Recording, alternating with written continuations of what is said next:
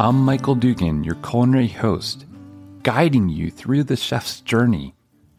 Join me at the chef's table, where you'll experience stories, secret sauces, signature dishes, and kitchen disasters.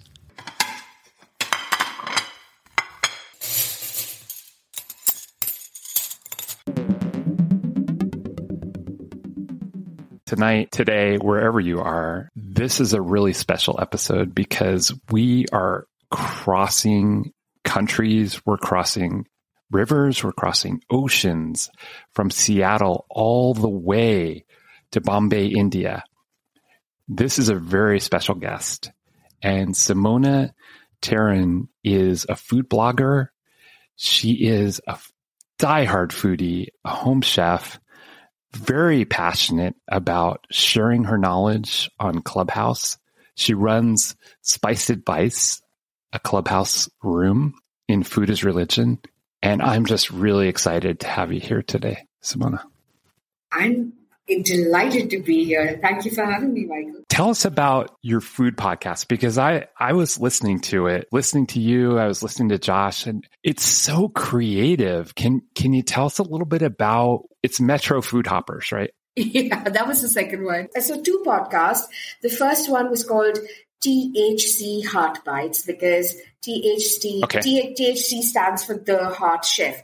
And now that's the food avatar that I created a few years ago when I started microblogging on, you know, Instagram and Facebook, etc. I was very late to the party because I never considered myself a food blogger. And I'm going to say something terrible right now.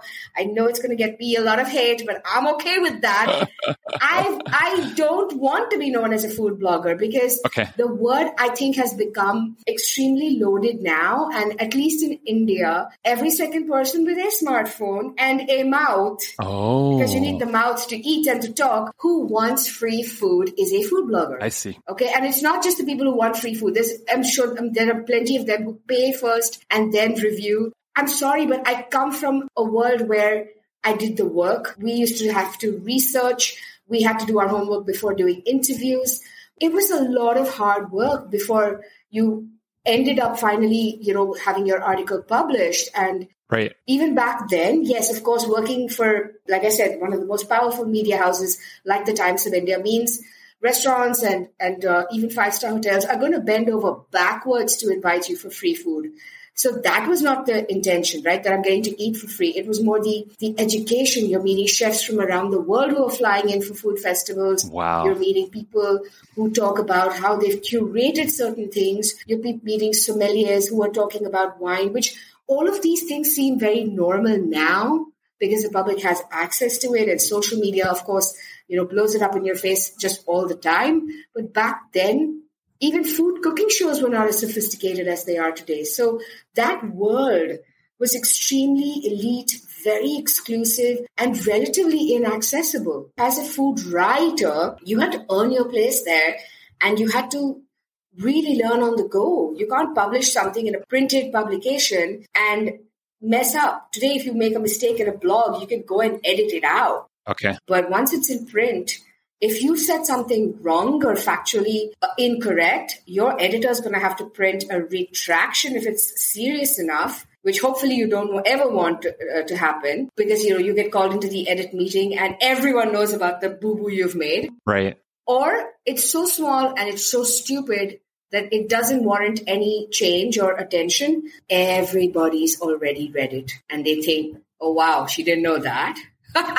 so you see, it's like when you come from that caliber, that background, you look at the world today where anyone and everyone is a food blogger. I mean, everyone throws around food reviews, having done zero research, zero accountability. And that pisses me off because food creators, restaurants, businesses, home chefs, everyone, it doesn't matter what capacity or, you know, what to what degree uh, they're doing their stuff, but they're putting their their lives on the line their life savings often their it's their work right and for a random person to just walk in and say some something flippantly is very disrespectful so i'm very very conscious of the fact that food blogger is a title that I take very seriously.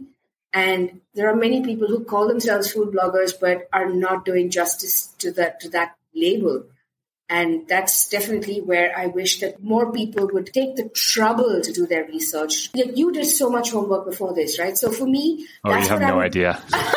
see, so so that's because you respect what it is you do and what it is that the people who you're interviewing do. I respect what you do as well. And thank you, because that's that's what makes this an, a- an equal energy exchange. Absolutely. So when I started my podcast, I wanted to bring all of that journalism uh, skills and background and you know seriousness, but add fun to it and also engagement because what a podcast can do, a printed article or even a digital article just cannot, right? Because you're talking to people, Right.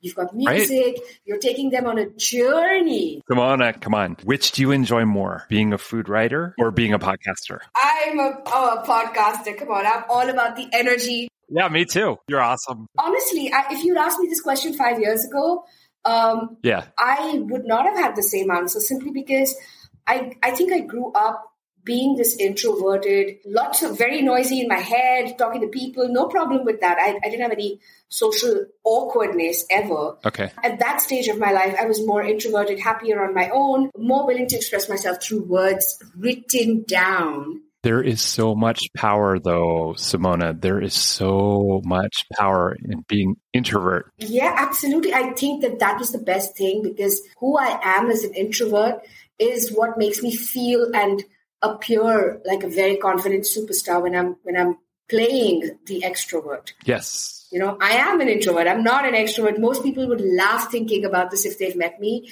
but I know the truth. Really? And I honestly believe that But you worked at it. Exactly, exactly. And I know this. and being being well read being somebody who had arguments in my head with uh, imaginary people and debates and Yep. fleshed out conversations means that Yep. when these things happen in real life i'm already rehearsed dude. I've done this already. Right, right, right. you know? So that was that was the practice. And this is just like okay cool i'm doing it again. And i think that's what helped me become a better podcaster. It's not that i wish i had started with podcasting. I probably would have been rubbish at it. I think it's the years of honing your craft as a writer being able to construct and Yeah. you know create and have flow and understand structure all of that discipline oh that's my favorite d word discipline is what helps me today to be able to pick up a mic, pick up a camera, just open a clubhouse room and speak. It did not come easy. It did not come naturally. And it um, is definitely not something that someone taught me. I had to teach myself. So podcasting for me was a joy, and THC HeartBytes was simply my first foray with zero knowledge, no technical training, and just Right. being giddy with excitement at listening to all the possibilities from the different podcasts I had heard. And I think the first one that really uh, did the opposite of the term hit me where it hurts. It made me explode with joy, where one can possibly explode the most with joy, is The Splendid Table. And that is a beautiful podcast. And it was initially hosted by a woman with a voice that tastes like whiskey mixed with honey, Oh, yeah. I've listened to it. I like it a lot. you know, poured onto oh, it's it's just beautiful. She was the hosting was taken over by a gentleman, I think um Stephen Phillip, but really a very cool guy, much younger, but still kept the um the joy of the show alive. And for me, I said, you know what? I need to be able to do this. I need to be able to take people Wow. on this journey with just my voice. And the good thing is, just like the, the years and years of discipline with writing, right? As a craft and a skill, Yes.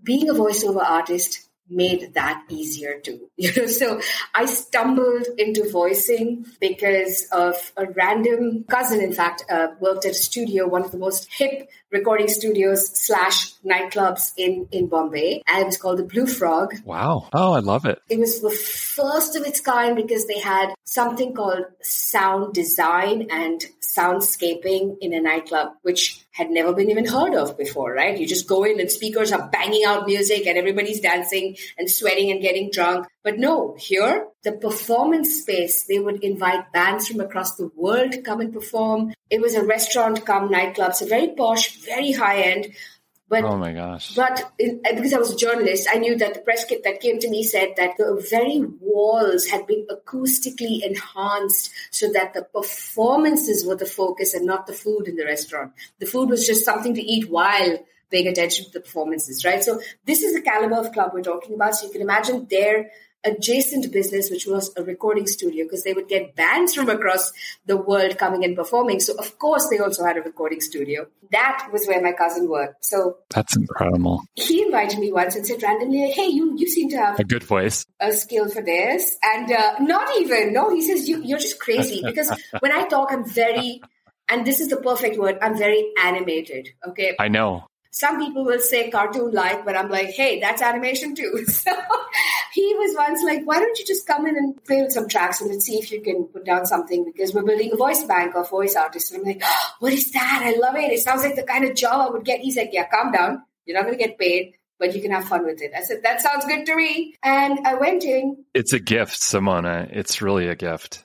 And I didn't know I had it until until I went in there, put on those headphones. Oh yeah. Uh, panicked a little bit, and I'm like, "Why can't I hear anything?" And then he he spoke into the mic, and he's like, um, right. uh, just calm down. You have to put on your uh, headphones, and you have to put on the mic, and now we're going to do a sound check." I'm like, "Oh, okay." Because when you go into a soundless space for the first time, yeah, it's very disorienting, right? Because I live in Bombay, one of the noisiest places on the planet, I think. Let's go into Bombay next. Oh, yeah, absolutely. I really want our listeners to know about Bombay and maybe you can help paint a picture of the food, the culture, the people. Oh, I would love to, but I just have to finish the story because this is the, the okay. part that pivots to how insane it is that I now have a 14 year career of being a voice artist and how that is such a big, huge part of my wow. podcasting. So I, I, went in, I recorded those tracks, we had fun, and I forgot all about it until I got a call from them saying, We're doing a partnership with Zee Cafe, which is the first all English channel on television in India. They are doing a live contest nationwide for voiceover artists. And it was the first time anyone had even recognized this industry because voiceover artists are always in the background, right? Right. And I said, Yeah, but why are you calling me? And they said, No, no, we think you should totally take part. You know, you'll kick ass and you'll have a lot of fun. And I'm like, No, no, no, television, no, no, no. And somehow he convinced me. I went in, did not realize that people from around the country had traveled to Bombay to audition for this and only a select few got in. I came to know that after the fact, which is a good thing because I would have run away. I thought it was just fun and games. It was three days of crazy tasks, very competitive, lots of fun, all of it being recorded, of course, for television. It was quite weird and uncomfortable, but also I kept forgetting that it was like that because I was having so much fun and I won. Oh my gosh zero real life experience. I had just done maybe one or two little gigs, you know, small gigs that I got called in, and I felt so excited that I'm getting paid to have fun. Winning that contest knocked my socks off because I'm like, wait, what just happened? That's so awesome. I was so busy having fun that I forgot about the competition. And I think that was a good thing because I really just threw myself into it and I won. I won this beautiful crystal trophy that I still have. And you have to understand, right? For someone for whom this was a fun side hustle, not even a hustle yet. It was just a fun side thing. Yeah. And to be competing against many of those people were established voiceover artists across the country who'd been working as voiceover artists for a really long time, including people from rock bands, you know, so amazing, powerful vocalists who are used to being in front of audiences. And then there's me, the little monkey who was like just having fun. And I won. So you can imagine what that did for my self confidence, for my ego, and for my portfolio. Beautiful. That's why I had to finish that story. So, so with something like that happening to you, you can't ignore. It's not just a skill or a fun thing to do anymore. It's like, okay, this is legit. I got it. I got, I got what it Again, takes. Again, I am so honored to have you on the show as a voiceover artist, can you walk us through Bombay? You are so great at painting pictures in words. I would love for you to share that experience with our listeners. Receive $10 off your next purchase with Voices for Chefs 10. You don't know what to make for dinner again? You want to explore new cuisines, but you don't have time? What if you have new inspirations and we provide you with the ingredients and recipes? We know you want to travel, learn new foods, explore the world but life's responsibilities keep getting in your way. What if you can bring those experiences to your home neatly packed into a box? Litibu Collective is a subscription service that finds real people from around the world to create beautifully curated assortments of recipes, ingredients, and cultural content. Not only do we include cultural ingredients, but also a set of detailed recipe cards with instructions on how to use them. Each box also has a QR code that, when scanned, takes you to tons more global exploration to immerse yourself in. Everything from film to lifestyle, art to history, it all can be found here. Live your life to the fullest. Subscribe now and don't miss out on the next cultural adventure. Litibu Collective. Always exploring.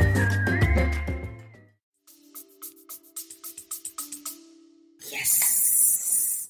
Okay, so Metro Food Hoppers is the second podcast that I was commissioned to do by one of the media houses that does have a lot of integrity Wow. and which I respect immensely, called the Indian Express. They opened up their podcast division in 2018 19 and sorry 2018 and they discovered that hey we've got we've got political shows we've got documentary shows we've got news shows we've got lots of things. We don't have a food show. Someone that was working with them said i know somebody who can do this. Because she has a little podcast called thc HeartBytes and i think she'd be perfect. So i had complete creative liberty to design the show to decide the topics. The only thing i couldn't control was that I remember. name.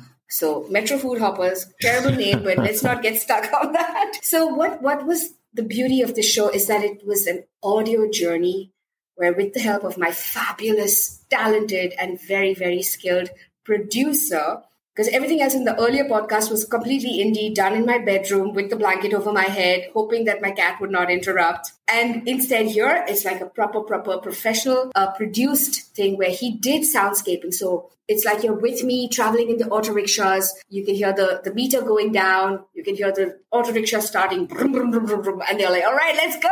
And you can hear train announcements. You can hear traffic noises. Simona, I was listening to that and I just cannot believe how creative you were. Really interesting. It wasn't even me. It was all Joshua and Joshua Thomas. Shout out to Joshua Thomas. Definitely. Very talented musician, very talented sound designer. I love And it. And he basically made that whole podcast come alive. The rest, the rest was interviews with regional chefs, with home chefs, with restaurants, with food industry leaders. It was just amazing, including my favorite topic, seafood and sustainability. So I got to do a lot of things that I'm passionate about via this podcast. And I was completely supported by Joshua through it because he was with me doing the interviews. He was with me eating his first 12 hour cooked kakuni, which is the pork belly cooked Japanese style.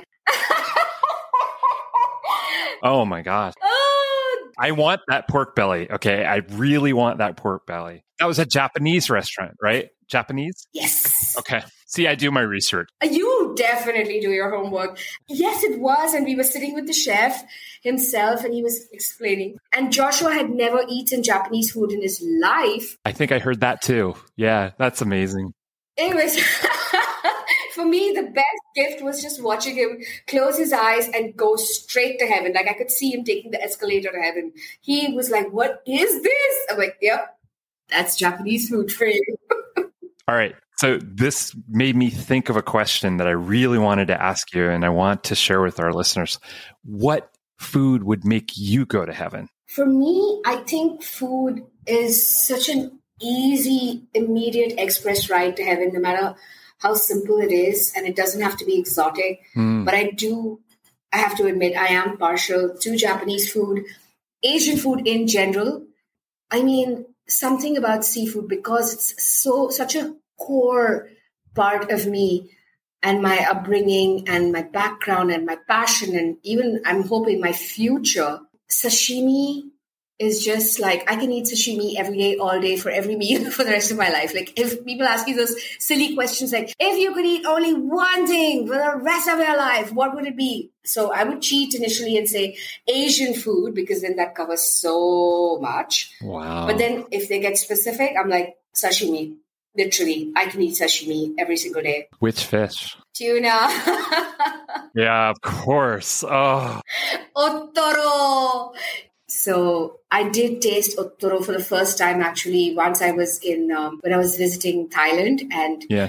my my friend and I decided that we would indulge ourselves in Thailand but with a full Japanese meal at a very upscale a relatively upscale restaurant it was in a Marriott Oh, nice. and Oh my God, that meal was like a, a big chunk of my monthly salary at that point and worth every single bite. We ate Hokkaido oysters. We ate toro for the first time. We ate bowls, not spoons, bowls of ikura, which is the salmon roe. Oh my Uh, and tobiko, which is flying fish roe. I'm telling you, we I've pretended I was a billionaire, and that's how I feel when I eat good good food. You know, because yeah. I, right. I come back to it after saying this entire thing. I still maintain that a simple bowl of khichdi, which is just lentils and rice cooked together with some spices, Mm. uh, can can send me to heaven. You know, because food is such a beautiful thing. It brings people together. It carries our memories, our history,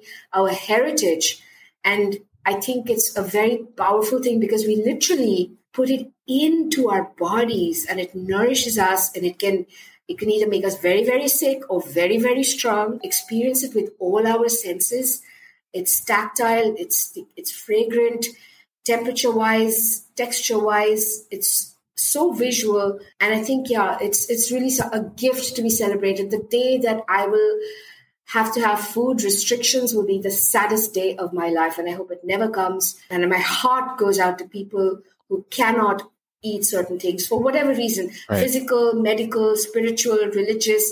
But cannot it sounds to me like a punishment you know because food is just such a celebration. And there's so much to explore. The world has so many gifts. Our planet gives us so many gifts you know and every culture comes with such beautiful traditions and rituals and all of this related to food that i just feel very privileged that i have access to so much of it Yeah, that's amazing. kind of coming back to Bombay. Yeah, you know, I think that's what you were asking me to come back to Bombay. Bombay is one of the best places for somebody who's obsessed with food Why? because India, when people say Okay. Indian food and they think Indian food is butter chicken, uh, paneer, Tikka masala. Yeah. tikka masala, and biryani, and full stop. And I'm like, seriously?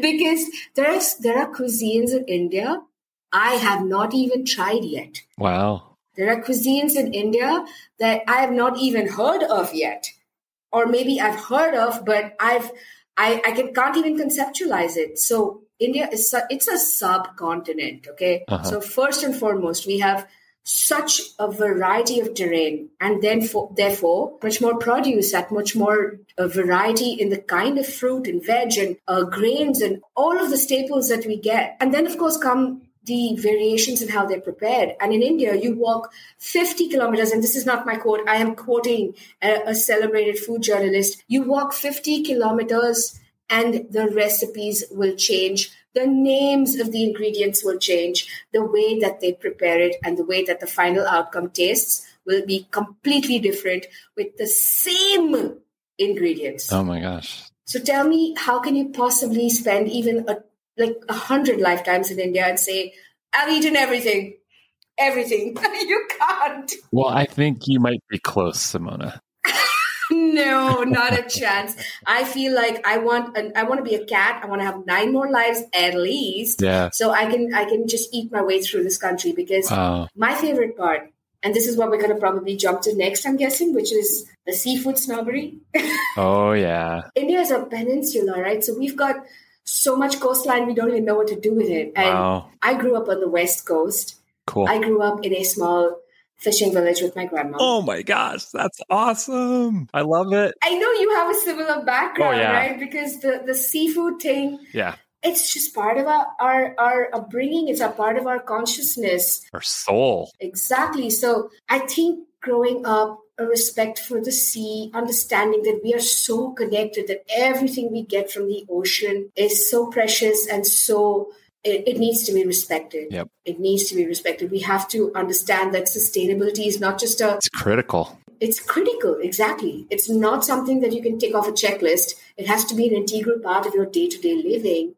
And that's why I am also so obsessed with, you know, sustainable consumption of seafood, understanding what is in season and what is not. Because when you think seasonal produce, we speak about fruit and veg and grain and all of those things. We rarely think about the fact that we're harvesting so much of the ocean. And the ocean is well there's more ocean than than land right on planet earth. So so that's our bigger harvesting ground and therefore we need to be way more mindful. In part two we catch up with simona in the kitchen and get cooking. She shares her passion for cooking with unexpected ingredients. She talks about food as religion and hosting the spice advice room on clubhouse and many other unexpected surprises Thanks for joining us today. Follow us on Facebook. Find our website in the show notes. Subscribe on Spotify, iHeartRadio, or wherever you listen. Leave a comment with five stars and stay tuned for the next episode of Voice for Chefs.